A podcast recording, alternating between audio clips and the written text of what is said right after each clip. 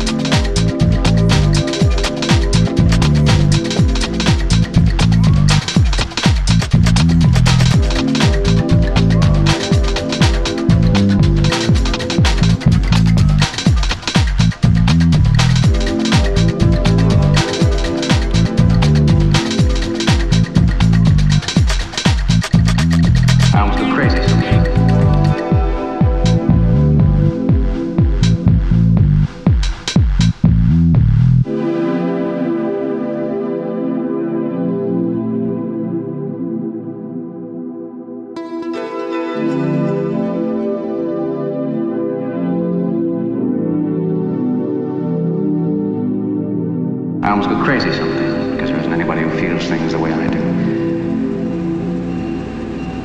I think how wonderful it would be to meet a person like that and be with that person. Not for long. Just a little while.